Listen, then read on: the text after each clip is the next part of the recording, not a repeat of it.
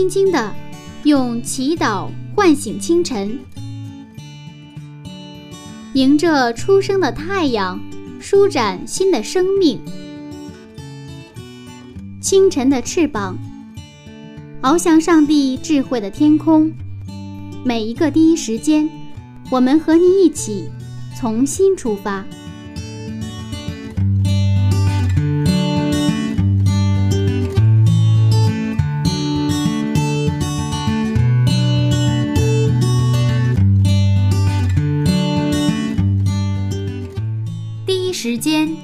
上帝相遇。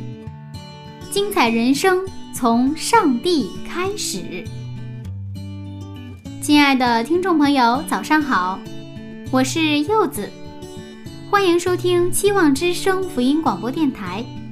很高兴呢，今天的第一个节目就有柚子来和您一起度过。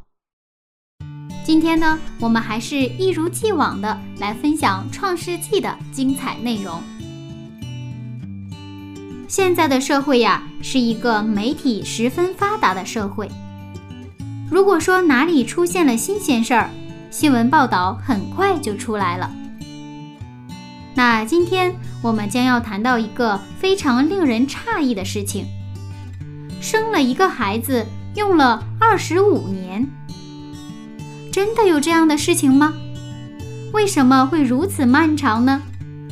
那就让我们一起进入第四十四讲，生一个孩子用了二十五年。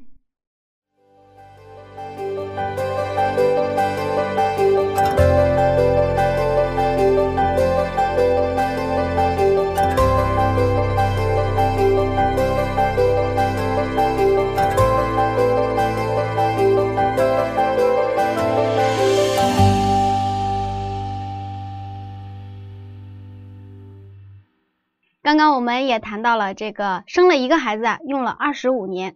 我们都知道这个是说亚伯拉罕他终于迎来了他的以撒，他的儿子，百岁得子啊，百岁得子，也就是呃老年得子的一件事情。我知道呃牧师您在生您家儿子的时候也是比较晚了，那时候您是多大年纪？大概三十七岁吧。啊，也是非常晚了。对，嗯，当时是一个什么心情？其实刚开始挺麻木的，呃 呃，到了医院，然后看到孩子出生，嗯，然后那个抱出来的孩子，觉得好像在做梦一样，嗯，做梦一样。为什么呢？因为呃，在我的生命经历当中，这是我的第一个孩子，嗯，当然以后也没有，我就是唯一的孩子，嗯。呃，我一其实之前我给他起名字哈，想象过就是这个孩子生出来会是怎么样子，但是呢，真的他生出来，他变成一个现实在我的面前的时候，我觉得这个好像还是跟我有一点距离哈，就是有一点距离。不过后来的话，就第二天开始就就我的身份变了嘛，所以我不时的去去瞅他一眼，怎么样子？后来他。出院到家里之后，有时半夜起来也是去看啊，非常的神奇哈！哇，生命是非常非常神奇的哈！怎么能还有生出来这么一个孩子？好像还有点不太敢相信啊，跟做梦一样，有点不太敢相信。嗯，觉得生命真的很奇妙。啊，其实我们怎么能还能有生命来延续我们的生命哈？真的是，可能大家觉得理所当然，但我这个比较爱思考啊，所以，嗯，所以儿子的出生啊，对我的，嗯，一生来说是一个非常重要的事件，好像我有了孩子一下子懂事儿了，就那种感觉啊。我们今天的故事啊，是大家其实很熟悉的故事了，就是生以撒的故事。那个时候亚伯拉罕一百岁，他的妻子莎拉是九十岁，啊，他生出来的这个孩子。嗯，那可能孙子的孙子可能都够了，是吧？按照我们今天的辈分的话，他们生下的确是确确实实是一个儿子。我们先看一段圣经经文哈，我们看创世纪二十一章一到二节。创世纪二十一章一到二节，耶和华按着先前的话眷顾撒拉，便照他所说的给撒拉成就。当亚伯拉罕年老的时候，撒拉怀了孕，到上帝所说的日期，就给亚伯拉罕生了一个儿子。在这短暂的两节当中，我们发现上帝按照他所说的这一句话连续重复了三次。嗯，为什么会这么重复呢？呃，其实这个圣经当中我们非常熟悉的一个一个表述，也是熟悉的格式，在马太福音四章当中，耶稣面对撒旦的在旷野受试探的时候，也是三次，他是说了同样的话，叫三个什么经上记着说。你看我们今天这个一节二节说。耶和华按着是吧先前的话，然后便照他所说的，然后什么第二节当中，到上帝所说的这三个是重复的话，都是按照上帝所说的，等于耶稣基督在马太福四马太福音四章所讲的经上记着说，对吧？经上记着说，那在格林诺前书的十五章三到四节也有同样的一种表述。这个格式就是一个模式了哈，我们看《格林多前书》哈，《格林多前书》十五章三到四节，我当日所领受又传给你们的，第一就是基督照圣经所说为我们的罪死了，而且埋葬了，又照圣经所说第三天复活了。哇，这个表述是第一次我读到这个经文的时候，我非常惊讶，为什么？耶稣基督的。整个圣经的焦点是十字架的事件，对吗？然后十字架的死、埋葬、第三天复活，对不对啊？但是在格林多前书，他记载说，都都是什么？基督照圣经所说。你看，他不仅是面对撒旦的时候是经上记着说，他现在十字架的死、埋葬和复活也是经上记着说，经上记着说，照着圣经所说做了这个事情。这是谁呀？这是上帝的独生子耶稣基督啊！上帝做事也是按照什么？按照圣经所说的去做。照着圣经所说，他上了十字架；照着圣经所说，他复活。实际上，这里面告诉我们一个上帝做事的方式：上帝做事都是按照先前所说的经上所说的圣经，照着圣经，他去去做。上帝做事是有章可循的，上帝不是突然头一热随意的做事，是上帝是按照他跟人所立的约行事的。希伯来思想里边，上帝是行动的上帝，所以说旧约也可以说上帝行传，而上帝的行动是有章可循的。就是今天我们看着耶和华在做。亚伯拉罕百岁得子这个事情的时候，他都是照着什么？事先跟亚伯拉罕的约，知道吗？嗯，照着他的约，照着他的约，照着他的约。所以，我们其实啊，我们面对圣经去研经读经，然后过基督徒生活的时候，并不是很复杂。我们也是效法耶稣，也是照着圣经说去说，照着耶圣经说去做，照着圣经说去思考。好了。我们就是生活，我们的生命就会发生改变哈。在这里你看，呃，我们还是回到那个那个一节哈。耶和华照着先前所说的话眷顾撒拉。那么撒这个眷顾撒拉嘛哈，眷顾在希伯来语里边是施恩的意思。施恩是用爱来记住，他用爱来记住什么？他曾经跟亚伯拉罕和撒拉所立的约。所以，上帝眷顾我们，它不是一个只是一个单向的行为，它也是我们跟上帝的关系当中，上帝的眷顾才能去领导啊，才能领导。我们经常问一个话题哈，我我因为做牧师的工作，我经常啊，就是一些教友经常问一个问题，我说这个牧师啊，我怎么知道上帝的旨意呢？特别他们找工作、找对象的时候，经常问，因为这个是面临重大的事情的时候，他们也都很愿意按照上帝的旨意去找对象、去找工作，但不知道怎么去去做。我一般给两个建议，第一个建议是，必须乐意行上帝的旨意，才知道上帝的旨意。上帝已经把通过圣经把他的旨意明明白白的告诉了我们。面对挑挑战的时候，耶稣也说，经上记着说。我们不乐意去行上帝的旨意，其实我们无法知道上帝的旨意。上帝的旨意临到那里的时候，因为我们的心不喜悦这么做，那我们会找借口，我们去逃避。那么第二点，我们践行实践上帝的旨意，就能更清晰的知道上帝的旨意。上帝的话就好像如羊那个剥那个洋葱一样，剥一层还有一层，剥一层还有一层。上帝不是一下子打开全部的东西，当我们按照他的话去行的时候，上帝会一步一步的带领，包括对上帝的话语也是一层一层解开。我们看到这两点，一个是必须乐意，第二个是按照他的话去做。这样的时候，我们会知道什么是上帝的旨意，而且我们会越来越明白、清楚的明白上帝在我身上的计划是什么，他的旨意是什么。那么在这。二十五年当中，亚伯拉罕有没有疑惑？有，困惑，有纠结。但是上帝的约不能更改。上帝要是通过亚伯拉罕和撒拉要生孩子，他不是通过别的途径，我就是要从你们那儿要生孩子。嗯，那既然是上帝已经确定了要从亚伯拉罕和撒拉生这个孩子，嗯，为什么要经历如此漫长的二十五年呢？这个简直 太痛苦了。是啊，这个二十五年生一个孩子哈。嗯。我们是结了婚，我是二十六岁结的婚，那么二十七这个三十七岁，差不多十年的时间以后生了这个孩子。啊，当然一开始我们当时追求那种所谓丁克家族，两个人不想生孩子，两个人挺好，该旅游就旅游，没有什么负担。这是当时的时尚和时潮哈。当然后来呢，就是到了一定年龄之后呢，就是开始想要了。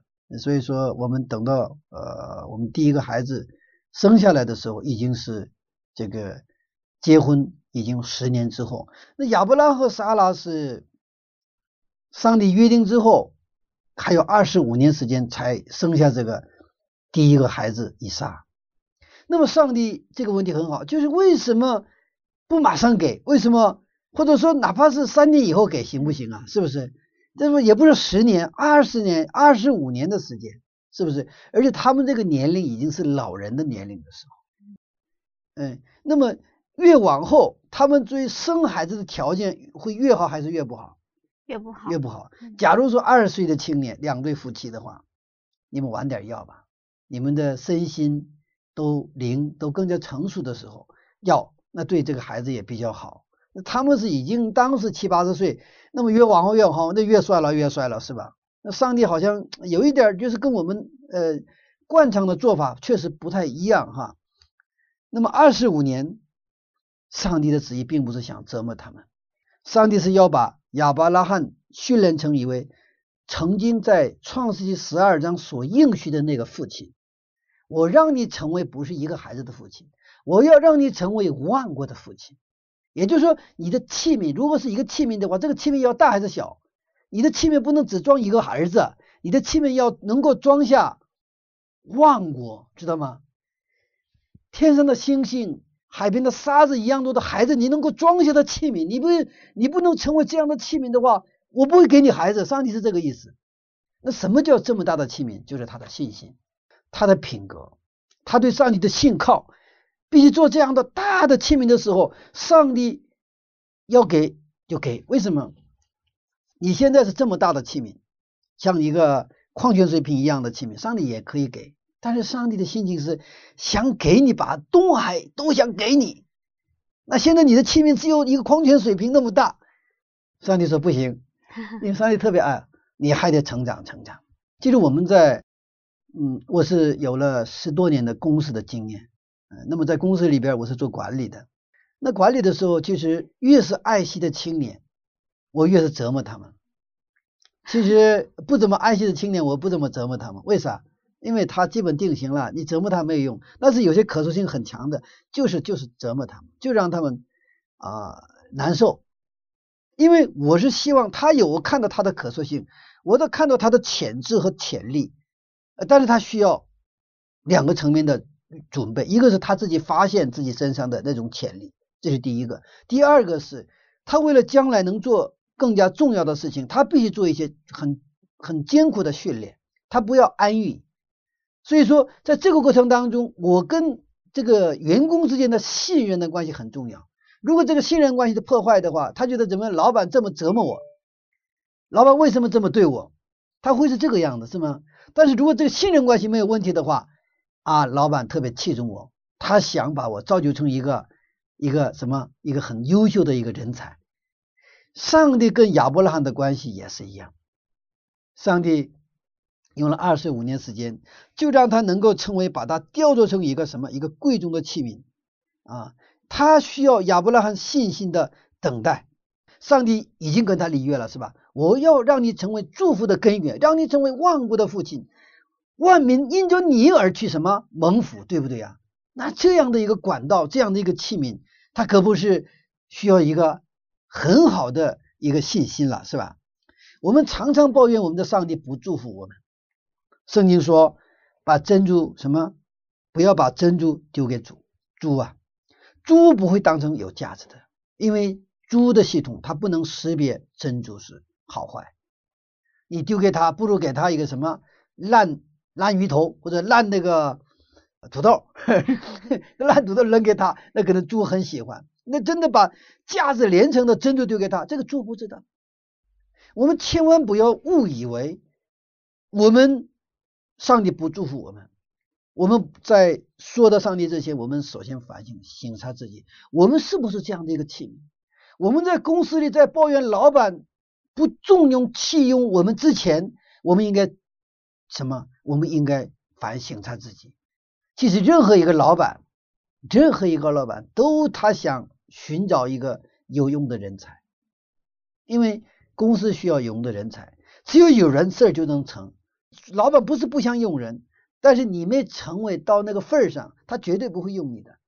所以现在好像我在公司里不被做重要说重视，我们甚至误以为因为我是基基督徒，所以我怎么上帝不祝福我是吧？在公司里，我要我的工资工资也不好，工资也不高，老是老板给炒鱿鱼，找工作也难，找对象也难。上帝为什么不祝福我？不是这个问题不在上帝，因为你没有成为那样的一个器皿。上帝给了我们很多有价值的东西。我们就是看不到，我们愣是看不到。为什么会看不到上帝的祝福呢？其实我们的理智告诉我们啊，上帝在我们身上有很多的祝福。嗯。但是我们常常自己看不到，而且身边的人都看到了，我们自己都看不到，还会伸手向上帝要这个要那个。日本有个学者叫大前研一啊，他他有一本书叫《低智商社会》，那么他低智商社会里边谈到现代的人这都低智商。为什么在地上？他现在的人只看到三米以内的东西，三米以外看不到。你别看城市里大学毕业的，那文化很高的，穿着这个这个西装，打这个这个西装革履，好像开的是宝马车，好像是很高。但是我们的真正生活就看到三米以内的，看不到更远的东西。这就是因为这是我们的系统决定的，我们的我们的这种思维结构，我们的心态，我们的生活方式决定我们看不到更多的东西。那个我们看不到的时候，就像我们的视力，比如说我们视力能看到二十米，对吧？再好的东西放到二十一米，我们就看不到，知道吗？然后我们的视力能看到，比如说一毫米的东西，如果你很有价值的那个东西，钻石是跟它是半毫米，你看不到的。就是我们看到的、听到的，只是有一个相对的有个范围，这个范围之外的，我们绝对看不到。我们不要把我们看到的、我们感知到的、我们听到的当做是全部。现在是一个，特别是一个信息爆炸的时代，相对来说，我们所知道的会在越来越相对的在减少。我们越来越进入这个处于一个无知的状态。我们现在越依赖于不是我们的思考，而是越依赖于我们的周边的电脑啊这种工具。而这种工具给我们带来的信息，现在是好多是垃圾信息，大部分都是垃圾信息。我们没有能力去消解它们，去消化它们，搞它分门别类。我们知道吗？再好的东西，你不是很有序的放到一个一个房子里边，那个那个房子叫垃圾场，嗯，对吗？嗯，再好的东西，再不太出众的东西，如果是它井然有序的摆着的，那就是仓库，对吗？如果乱七八糟都放那里，那就是垃圾堆。所以我们现在，我们的电脑里边基本是垃圾堆，我们的脑子也是基本变成了一个垃圾场。所以我们找不到有价值的东西。所以我们现在我们最大的感受是我们缺乏，不仅是我们的存着缺乏，存着里边缺乏，而且我们生活当中我们感到太多的缺乏，就是因为我们已经拥有很多的好的东西，但是我们却没有能力去使用它们。上帝其实在我们的生命当中已经给了，真的是充充满满的恩典给我们。我们在历代愿望中也看到，上帝通过耶稣基督把天上所有的资源、所有的财宝、所有的好东西，都通过耶稣基督把它毫无保留的全部的赐给了人，但是我们却没有能力去接受。上帝的福气是无限的，你有多大的器皿？就能接受多大的福气？我们上帝爱亚伯拉罕，他用了二十五年，他雕琢去造就这个亚伯拉罕这个器皿，就像上帝打造摩西用了多少年呢？八十八十年，埃及四十年，旷野四十年。曾经有一个姐妹，她要做医药布道，然后她要到什么地方学三个月的医药布道的培训班。当时这个年这个姊妹才不过十九岁，快二十岁这个样子。然后我就跟这个姊妹说：“你真想做医药布道吗？”他说：“是啊。”我说：“你知道摩西被上帝呼召出来去做事的时候是多大岁数吗？”他说：“知道啊。”上帝训练他多长时间知道吗？很长时间，是的。我说八十年，我就我说你用他二十分之一行不行？他用了八十年，你准备能不能准备四年时间？不是三个月时间。当你准备的更好的时候，这也是对上帝的一个信心，是吧？你能够更好的为上帝做事。所以后来我就劝导他去读大学。啊，当然这个姊妹后来读了大学，快毕业了哈。所以我也特别感谢主哈，啊，他能够信任我的话。我当时说，因为我也不是说给他钱，然后让他去读哈，所以他也很可以误解哈。你也不给我钱，你让我读，我们家里又。不是经济很富裕，是不是？我跟他说，我砸锅卖铁，你借钱除了不偷之外，你可以用任何方法，是吧？除了犯罪的之外，你就借钱也好，什么你就去读书，你很好的装备自己，这是也是我们对上帝的最好的一个服饰。不仅是在教会里服侍，在这个疗养院里服侍，叫医药不到。我们在学校里好好学习，也是做圣工。学生要把学习学好。你要工作，要把工作做好。我们干什么样像什么样，而且是我们都有季节。你们年轻读书的年龄应该去读书，而且不断的创造条件去读书。为什么？你想真正成为一个祝福别人的人，你这块器皿是需要拿出时间和汗水来锻造的。上帝就成就亚伯拉罕这块器皿用了二十五年，但我们现在刚才说了是快餐时代。我们是些一个低智商社会，所以我们青年人，我常常跟青年人说：“我说你成为职业人，你怎么也得用十年，不要想一蹴而就，不像想吃快餐，需要一个时间的积累。如果你只看到和想到三米以内的事情，想不了更多，你的世界，你的你看到的那个界面会越来越窄。那么年轻时候还有点梦想，等到你三十多岁结婚生孩子之后，你基本上已经老掉牙了。”真的，已经完全是就是，哼已经过时了，已经淘汰了。过去的话，可能六十岁、七十岁淘汰，现在企业四十岁就淘汰了。现在我们看有些老人协会，四十多岁就有老人协会进去的，我都很诧异，是不是？基本上这个时时间会越来越缩短，越来越缩短。如果我们不打好这个基础，而且在我们终生不去学习的话，按照现在社会的节奏来说，你可能三十多岁。将来啊，再有很，我想可能不用太长时间，你可能三十五六岁就该退休了。上帝把亚伯拉罕造就成一个真的可以造福万民的时候，他已经比较成型的时候，上帝才给他儿子，这就是以撒。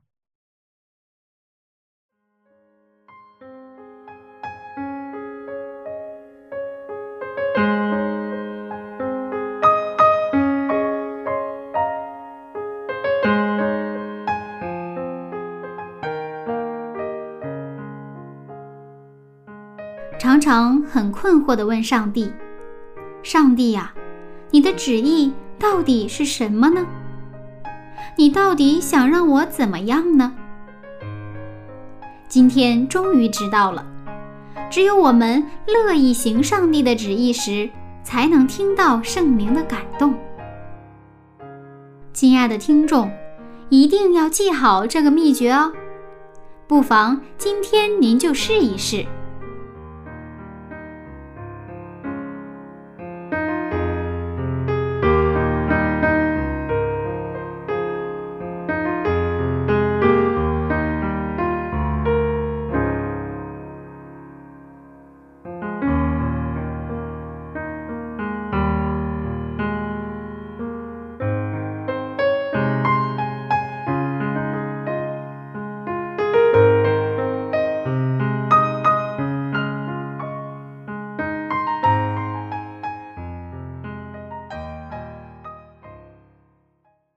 好了，来听一首非常好听的歌曲，休息一下。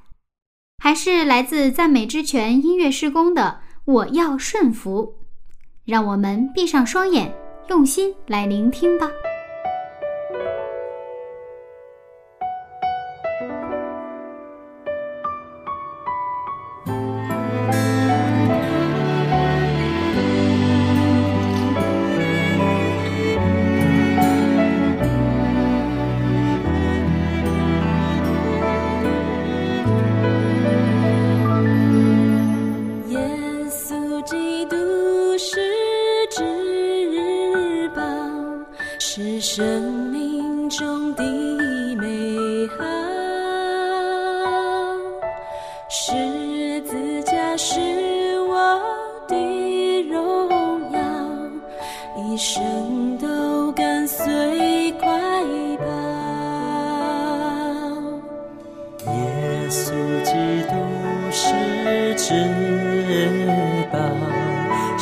生命中的美好。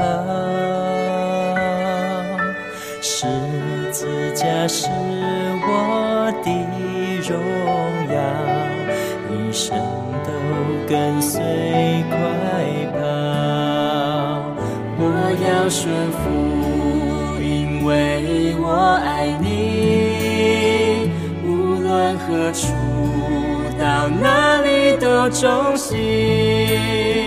世界万物都丢弃，看作粪土，为要得着耶稣基督。我要顺服，因为我爱你。无论何处到哪里都忠心，生活出基督福音的托付，献给耶稣我所有的全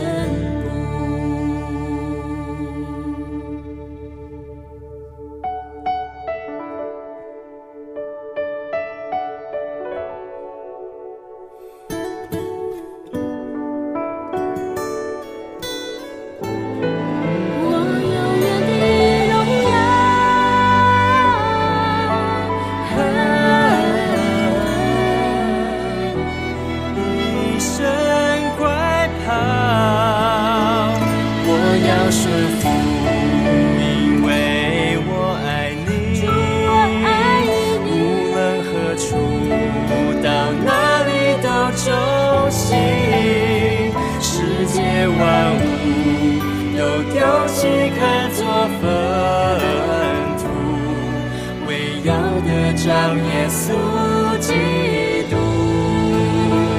我要宣布，因为我爱你，无论何处，到哪里都中心。生活出基督福音的托付，献给耶稣我所有的全部。我要顺服，因为我爱你。无论何。处到哪里都忠心，生活出基督福音的托付，献给耶稣我所有的全。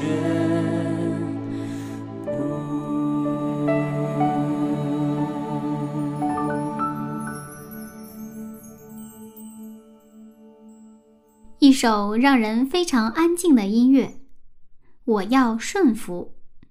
让我们再次宣告对上帝的顺服。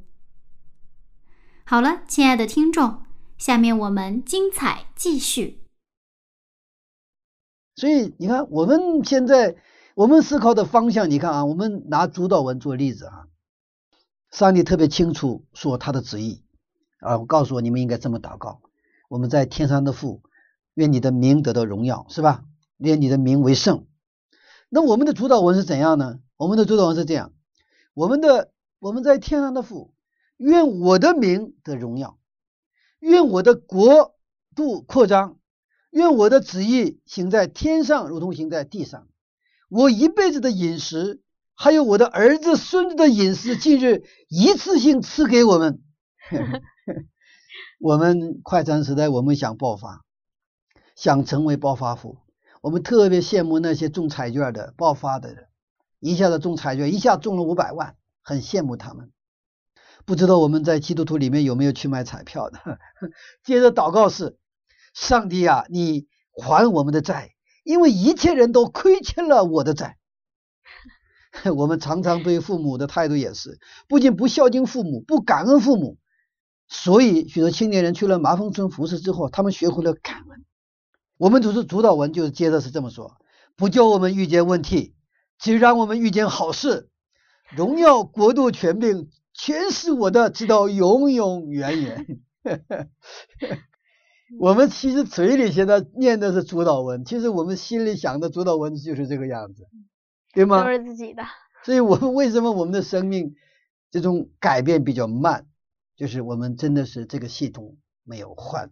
没有真正是我们没有给上帝机会，让上帝来造就我们，所以我们生活当中需要忍耐，需要等待，需要一些痛苦，需要一些纠结和困惑。如果我们一旦遇到一点小问题，我们马上逃避的话，我们可能会有恩赐。我们一生下来有很多恩赐，但是这个恩赐你使用不上。我也确实也看到一些人真的很有恩赐。但是他一辈子荒废了那个恩赐，上帝没法去使用那个。其实现在无论是在教会还是在公司，需要的什么人知道吗？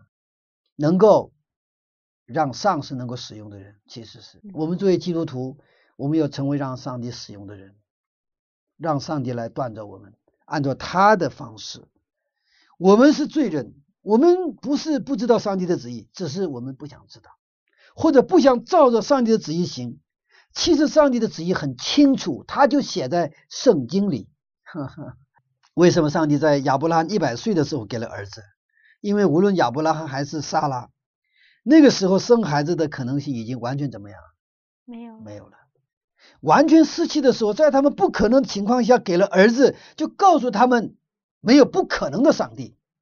所以保罗告白说，在耶稣基督里，凡凡事都能。但是前提是必须认识到我们的无能，然后呢，我们要需要上帝，训考上帝。如果是瓶子的话，瓶子的水先倒出来，倒出来之后才能装新的水。圣经中把这个叫做悔改。上帝通过亚伯拉罕和撒拉的完全的不可能，把上帝的可能完全的彰显出来。这是上帝也是做事的方式，也是对待我们的方式啊。我们接着看三节哈。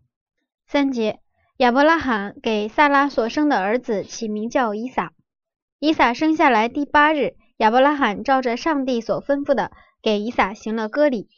第六节，萨拉说：“上帝使我喜笑，凡听见的必与我一同喜笑。”第七节又说：“谁能预先对亚伯拉罕说，萨拉要乳养婴孩呢？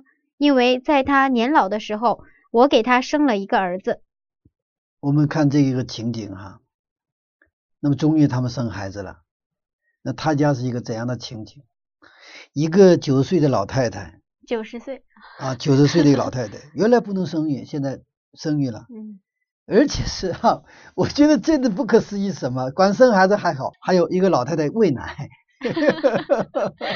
九十岁的老太太给这个她的一个小儿子喂奶，那种喜乐，跟二十五年的二十五岁的时候生孩子完全不一样，嗯，是吧？是。二十五岁理所当然了，嗯，健康的能够生育的年龄生孩子。给他喂奶，那么现在这个喜乐哈，他这个九十岁的老太太生孩子，然后给他喂奶，这种喜乐是完全是来自天上的，这种喜乐是在等待忍了二十五年之后来的是吧？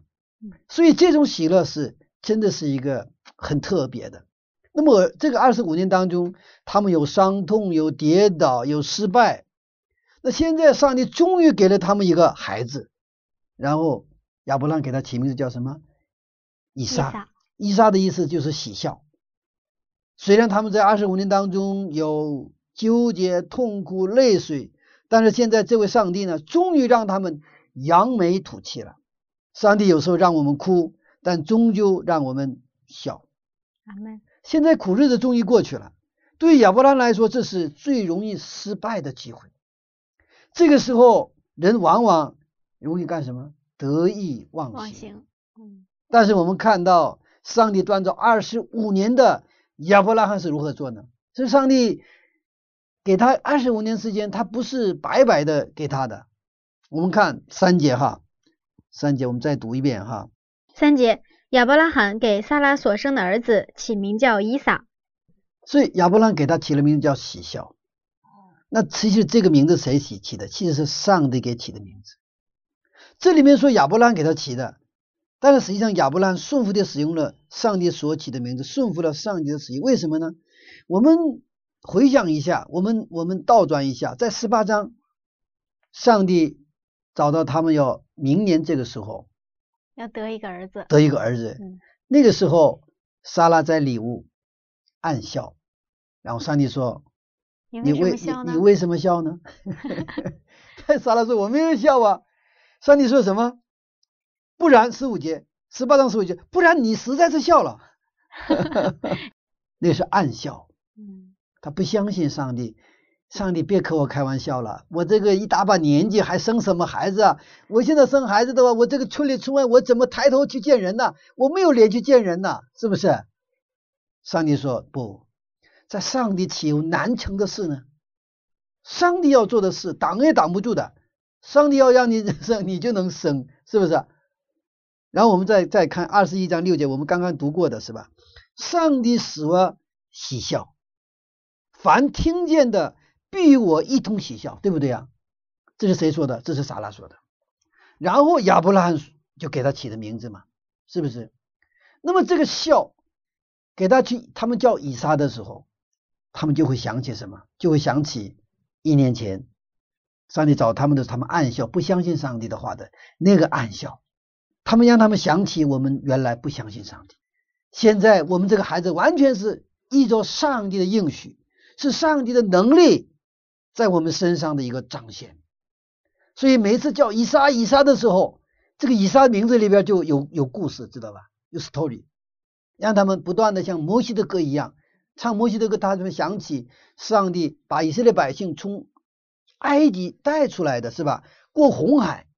是在过红海的这样的一个故事嘛，对不对啊？是他们不断的去纪念上帝在他们生命当中的他的彰显，他的作为。那么以撒的名字也是一样，让他们不断叫名字的时候，他们不得意忘形。刚开始生下来的时候啊，感谢上帝。那过一段，他们就出里村外，那个亚伯兰的朋友，哎呦，你真厉害，你一百岁都能生孩子，对吧？然后莎拉的那些朋友们就跟他说：“哇，你现在九十岁还都能生孩子，不得了！”刚开始不不不，这是上帝让我们生那个生的。但是过一段时间，一次、两次、三次、四次，在这种不断的重复当中，他们的想法会逐渐逐渐变。怎么变？是啊，虽然上帝是让我们生的，但是毕竟是我们生的嘛，是吧？毕竟是我们亲生的嘛。那么逐渐逐渐就他有个改变，改变成什么？是我做的。是我们生的，我们在教会的生活当中也是常常是这样。我们在刚开始去开辟教会的时候，我们真的是恳切的祷告，我说上帝帮助我们，你帮助我们能够在这个地方能开辟一个聚会点，然后大家真的是同心合一的祷告，同心合一的去去传福音呐，去去付出很多的辛劳，流下汗水，流下泪水，等到教堂建成了，教会建立起来了，然后呢，开始有可能危险转变，怎么转变？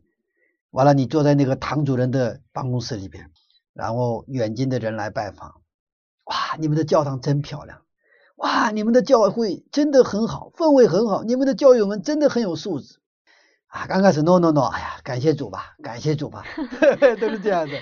然后这个东西如果是不断重复的话，慢慢慢慢，可能我们的想法会改变。是是，上帝帮了我们，但是我们确实我们也做了。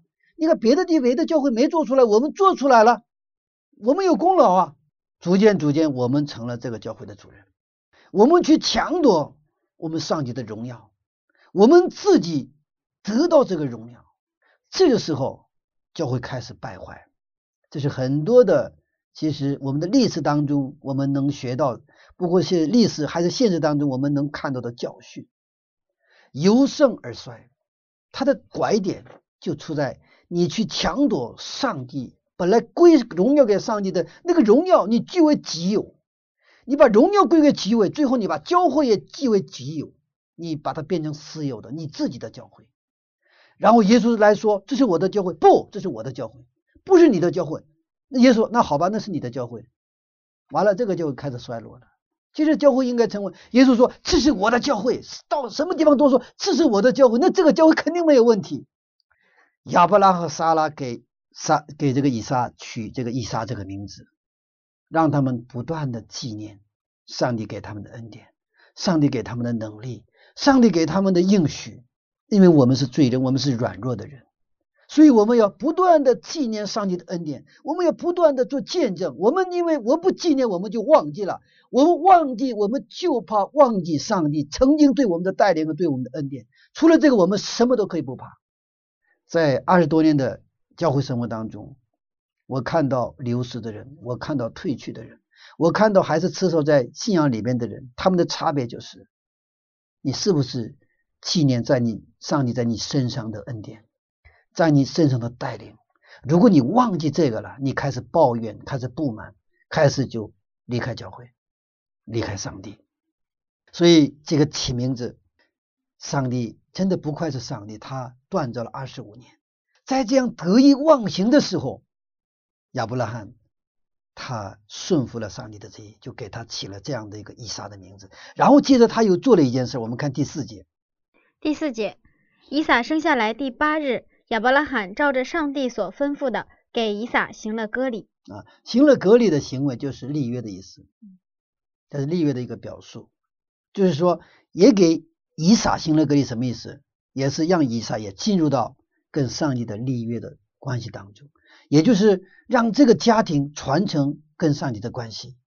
这种基督徒的生活就是基督徒的信仰的告白。亚伯兰在蒙福的日子里面做了两件事，一个是用了上帝给起的名字，使他们生活从暗笑到喜笑，是吧？从暗笑到喜笑，从不信上帝到信靠上帝。然后第二点，行了隔离。亚伯兰完全可以得意忘形的时候，没有忘记上帝的话，他并没有失去方向。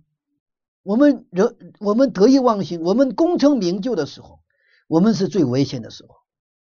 那个约瑟在埃及，其实比起他在监狱里边，比起在在波提法的家里边，其实他更危险是在他后来成了总理的时候，是吧？他苦难的时候，我们都走过来了。我们很多的家庭也是一样，他吃苦的时候，夫妻俩同甘共苦过来了，然后后来事情都顺了，家里有房子有钱，什么都顺的时候，可能这两个人就离婚了。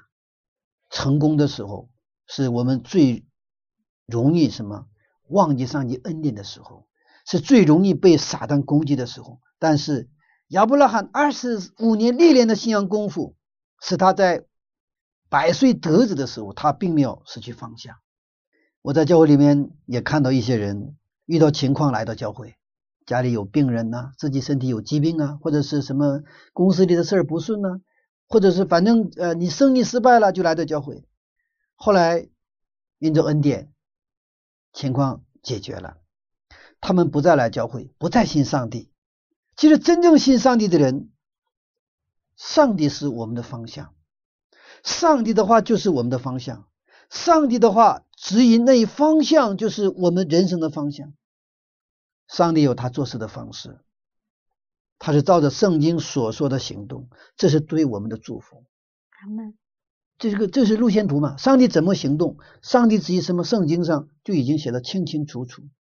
那么这种做事的方式，就给了我们提供了一个保障。当我们放下我们的自我，也照着圣经生活的时候，他就绝不会迷路。不论我们顺境逆境、喜乐还是悲伤的时候，我们都不会迷惑，更不会乐极生悲。愿今天我们再次来到。上帝的面前，让上帝的话成为我们的方向。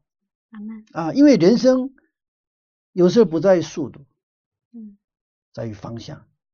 比如说你要去广州，对吧？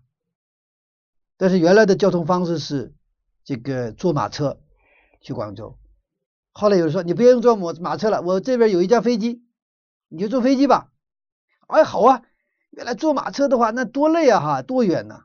那坐飞机一会儿就到了，但是这个飞机开向了哈尔滨，那这个飞机越快，你离你的目标 越越远。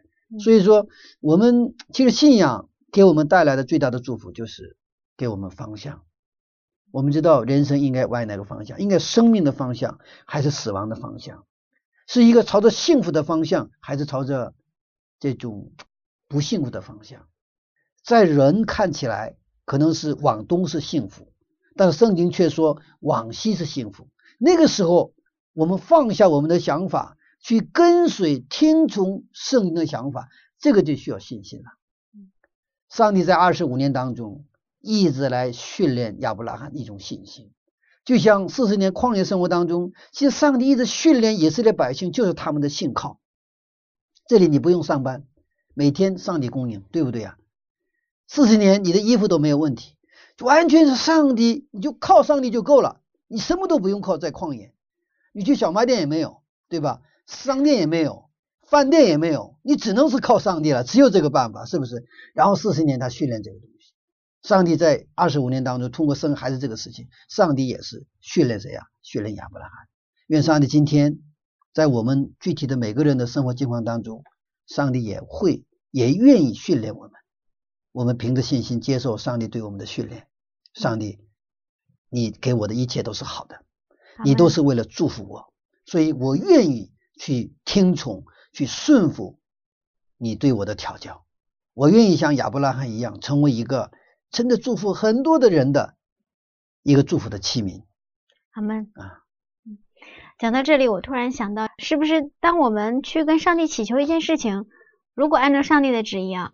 但是没有立刻实现，是不是也是上帝在等待给我们塑造成更大的器皿的时候？是的，是的。是，其实我们求的常常是比较小的。我们求的常常，我们以后以前这个祷告的时候看看，我们祷告都三米以内的，知道吗？是。我到三米以内东西也要去祷告哈。那有的人要不是祷告很空的东西，嗯，就是抓不着的很空的东西，要不然是很具体，但具体东西就三米以内的东西。上帝看到我们吧，就是你看啊，我我跟我儿子关系也是，儿子比如说跟爸爸啊，这个去去要什么东西的时候，其实爸爸是很希望他要大的，不要小的。但是我看到儿子要小的时候，其实我心里很难受。我的儿子就这个水平啊，你知道吗？啊，所以说，所以说这个上帝呢，他是愿意。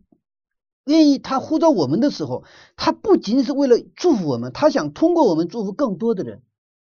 这就是上帝拣选以色列百姓的他的理由。他是他是想在我们的后身后，通过我们一个人，让我们成为祝福的管道。他不是想只是祝福我们一个人，但是我们现在求的都是我们自己自己的个人的东西，知道吧？所以那个我们看信心的先祖们都是中保祷告嘛，像摩西啊、亚伯拉罕呐。他为索多玛城祷告，是吧？为那些犯罪的以色列百姓祷告。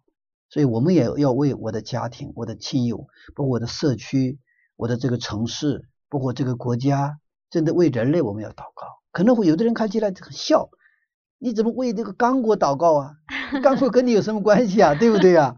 啊！但是当我们祷祷告的时候，我们的格局就会发生改变，我们的思维就会发生改变，我们成为一个真正的一个很大度的人。嗯嗯，就是器皿很大，格局很大的一个人。阿门。谢谢牧师的分享。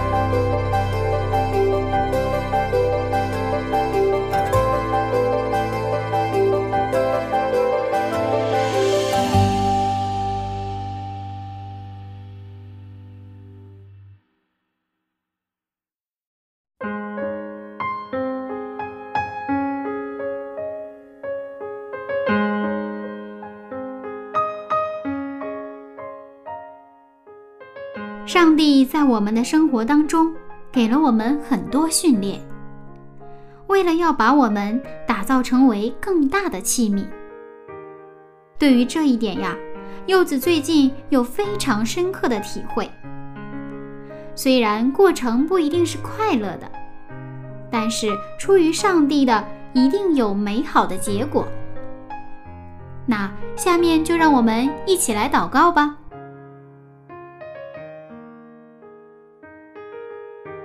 慈爱的上帝，谢谢您给我训练，为了使我成为更大的器皿。求您帮助我，用信心去接受您的训练。求您帮助我得胜，祝福更多的人。奉耶稣基督的名，阿门。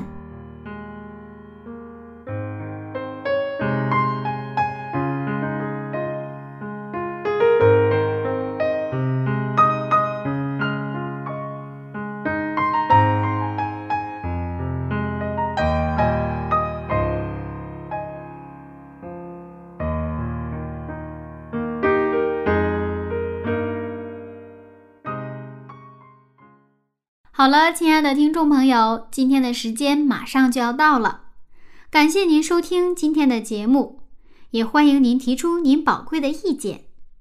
祝您今天在喜乐中接受上帝的训练。让我们一起听完这首歌曲，下次分享我们再见喽，拜拜。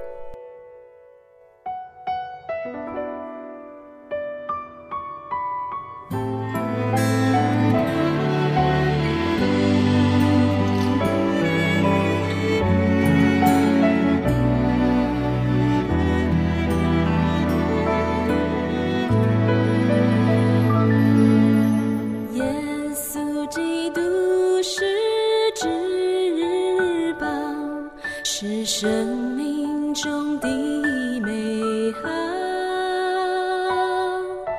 十字架是我的荣耀，一生都跟随快跑。耶稣基督是真。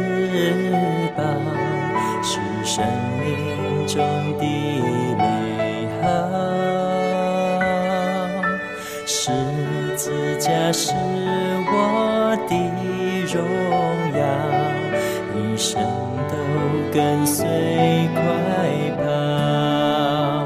我要顺服，因为我爱你，无论何处，到哪里都忠心。世界万物都丢弃，看作粪，得着耶稣基督。我要顺服，因为我爱你，无论何处，到哪里都忠心，一生活出基督福音的托付，献给耶稣我所有的全